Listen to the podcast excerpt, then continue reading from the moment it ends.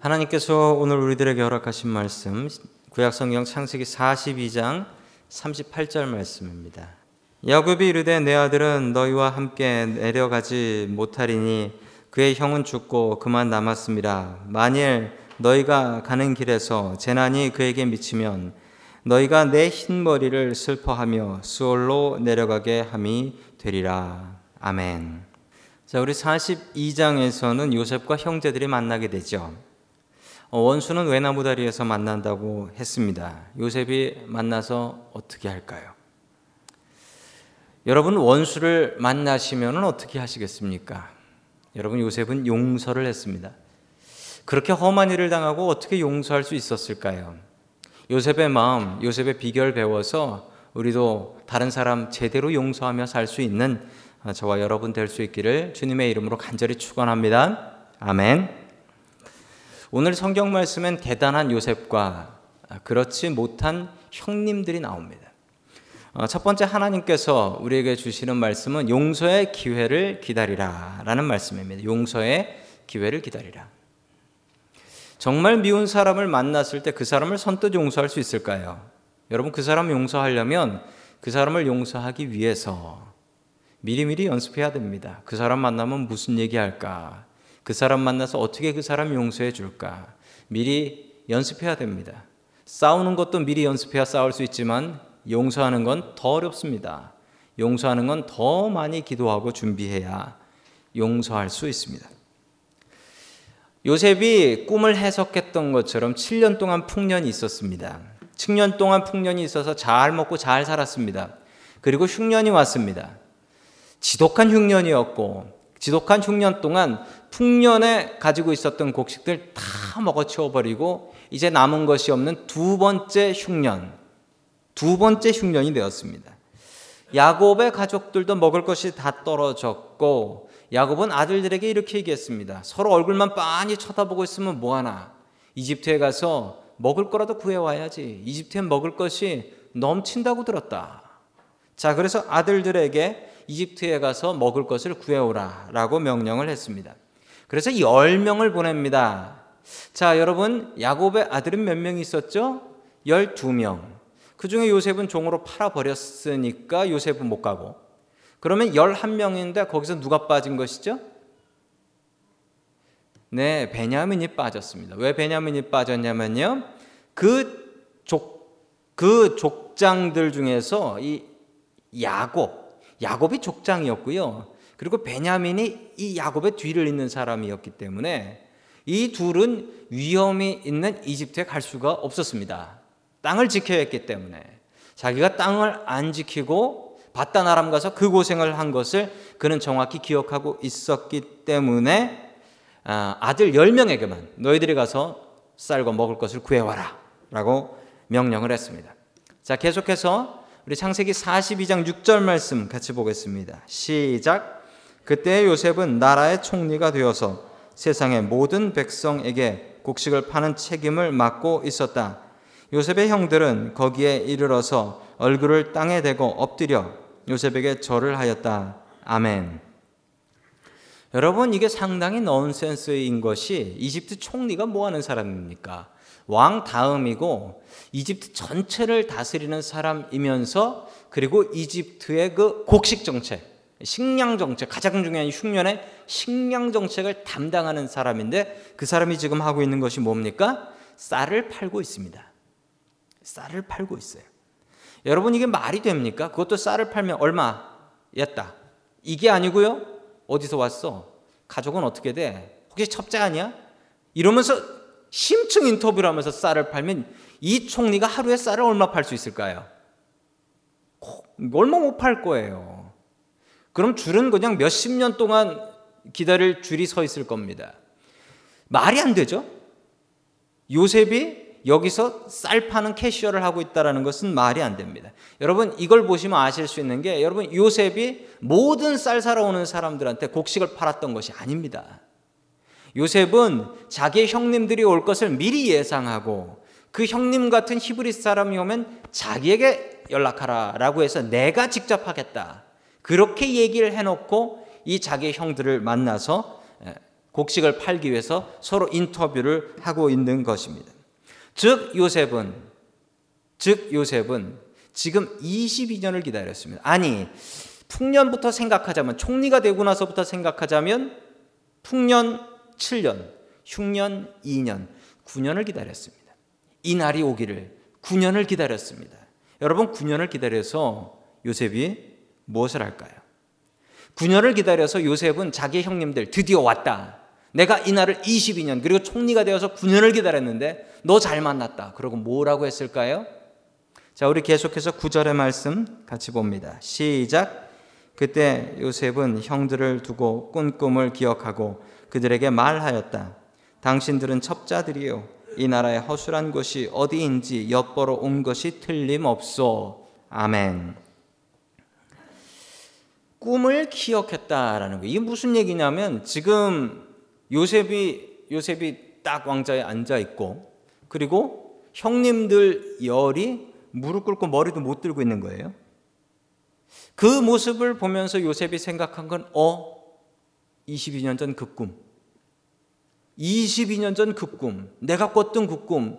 형님의 곡식단들이 나한테 절하는 그 꿈. 그게 생각이 났어요. 그게 생각이 나서 어떻게 했다고요? 우리 따옴표 하나를 읽어볼까요? 시작. 당신들은 첩자들이요. 이 나라의 허술한 것이 어디인지 엿보러 온 것이 틀림없어. 여러분, 이 꿈을 생각하고 요셉이 했던 게 뭐죠, 그러면? 여기서 여러분 헷갈리실 수가 있어요. 복수구나. 형님들 지금 골탕 먹이고 있잖아요. 그러면 요셉이 복수를 꿈꿨던 건가요? 22년 동안? 여러분 복수를 꿈꿨으면 요셉이 제대로 형님들 잡아 죽여야죠. 여러분 복수를 꿈꾼 게 아닙니다. 요셉의 삶을 보면 요셉은 성경에 단 한 번도 그가 복수하려고 마음 먹었던 적은 없었습니다. 성경에 단 한 번도 나오지 않아요. 그럼 이걸 어떻게 이해해야 될까요? 꿈을 생각하고 그 꿈을 생각하고 형님들을 이제 괴롭히기 시작했다는 건데 여러분 이게 이게 그래 니들 내 꿈대로 되는구나. 니들이 나한테 무릎 꿇고 절하네. 봐라 너희들 한번 당해봐라. 이게 아니라는 겁니다. 만약 그런 뜻이었다면 요셉은 형님들한테 피비린내 나는 복수를 할 수 있었습니다. 근데 요셉은 그렇게 안 했어요. 여러분 이게 무슨 얘기냐면요. 요셉이 그 꿈을 생각했습니다. 그래 형님들이 나한테 절을 했지. 그래 내가 잘 나가고 잘 된다는 얘기지. 요셉은 그것을 전에 설교에도 말씀드렸지만 이것을 비전으로 생각했지 야망으로 생각 안 했어요. 여러분 이게 야망이었으면 그래 니들 나한테 그렇게 했지 한번 당해봐. 이게 돼요. 야망은 나의 배를 불리는 거예요. 요셉은 이 꿈을 비전이라고 생각했습니다. 형님들이 나한테 절할 정도면 내가 꽤 높은 건데 그러면 내가 형님들한테 잘해줘야지. 다른 사람들이 내 덕 좀 보고 살게 해야지. 라는 비전을 꿈었, 품었습니다. 여러분 똑같은 총리가 돼도 어떤 총리는 야망을 갖고 총리를 할 수 있고요. 어떤 총리는 비전을 갖고 총리해서 나 때문에 다른 사람 덕 좀 보게 해야지. 이럴 수가 있다는 겁니다. 이럴 수가 있다는 거예요. 요셉은 그 꿈을 생각하고 그래 내가 높아지면 형님들한테 덕을 줘야지. 덕을 누려야지. 그래 지금 형님들이 이 곡식 가지고 가나안 땅으로 돌아간다고 해도 이 곡식 갖고 나머지 5년을 버틸 수가 없다. 우리 가족이 사는 방법은 딱 하나다. 내 덕으로 가족들이 다 이민 와서 같이 사는 거. 이게 이 방법밖에 없다. 그래서 요셉의 머릿속에는 그래. 그러니까 동생하고 아버지만 모셔오면 된다. 이 마음을 품은 겁니다.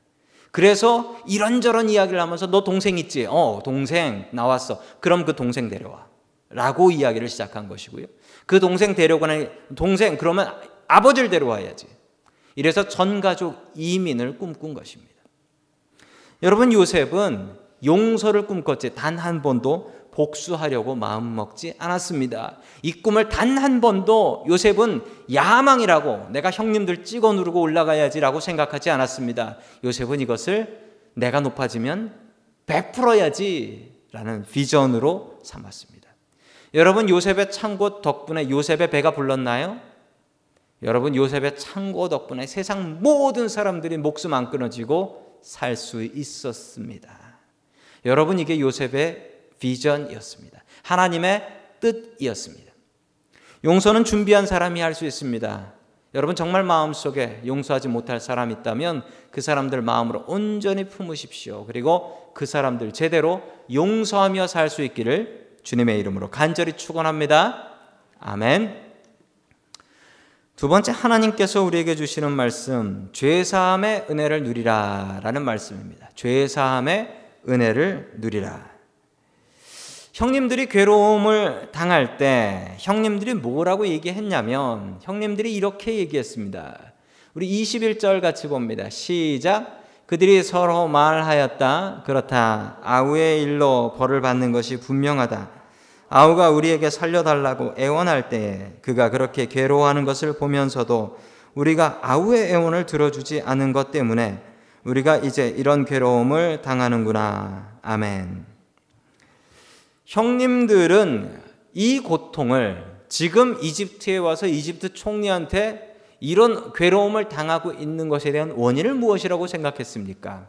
그래, 22년 전에 우리가 동생한테 몹쓸 짓 하더니 우리가 이 꼴을 당하는구나. 라고 얘기했습니다. 여러분, 한국말에 이런 말이 있습니다. 남, 남 때린 사람은 발 못 뻗고 자고 맞은 사람은 발 뻗고 잔다. 이 말이 딱 맞는 것 같습니다. 괴롭혔던 형님들은 여러분 지금 이 사건에서만 이 얘기를 한 것이 아니고 22년을 살면서 괴롭고 슬픈 일이 생길 때마다 형님들은 이 얘기를 했던 겁니다. 그래, 우리가 내 동생 요셉, 우리 동생 요셉을 그렇게 팔아먹더니 우리가 이 꼴이 나는구나. 여러분, 죄는 지은 사람이 더 괴롭습니다. 지은 사람이 더, 이 형님들의 입장을 한번 생각해 보시죠. 그래요. 너무 화가 났어요. 그래서 요셉을 죽이려고 했다가 노예로 팔아 버렸어요. 너무 화가 나서 그랬어요. 실수였어요. 용서받고 싶어요. 그런데 동생 찾을 수가 없어요. 동생한테 지은 죄를 용서받고 싶은데 아버지에게도 이 얘기를 할 수가 없어요. 도무지 용서받을 방법이 없어요.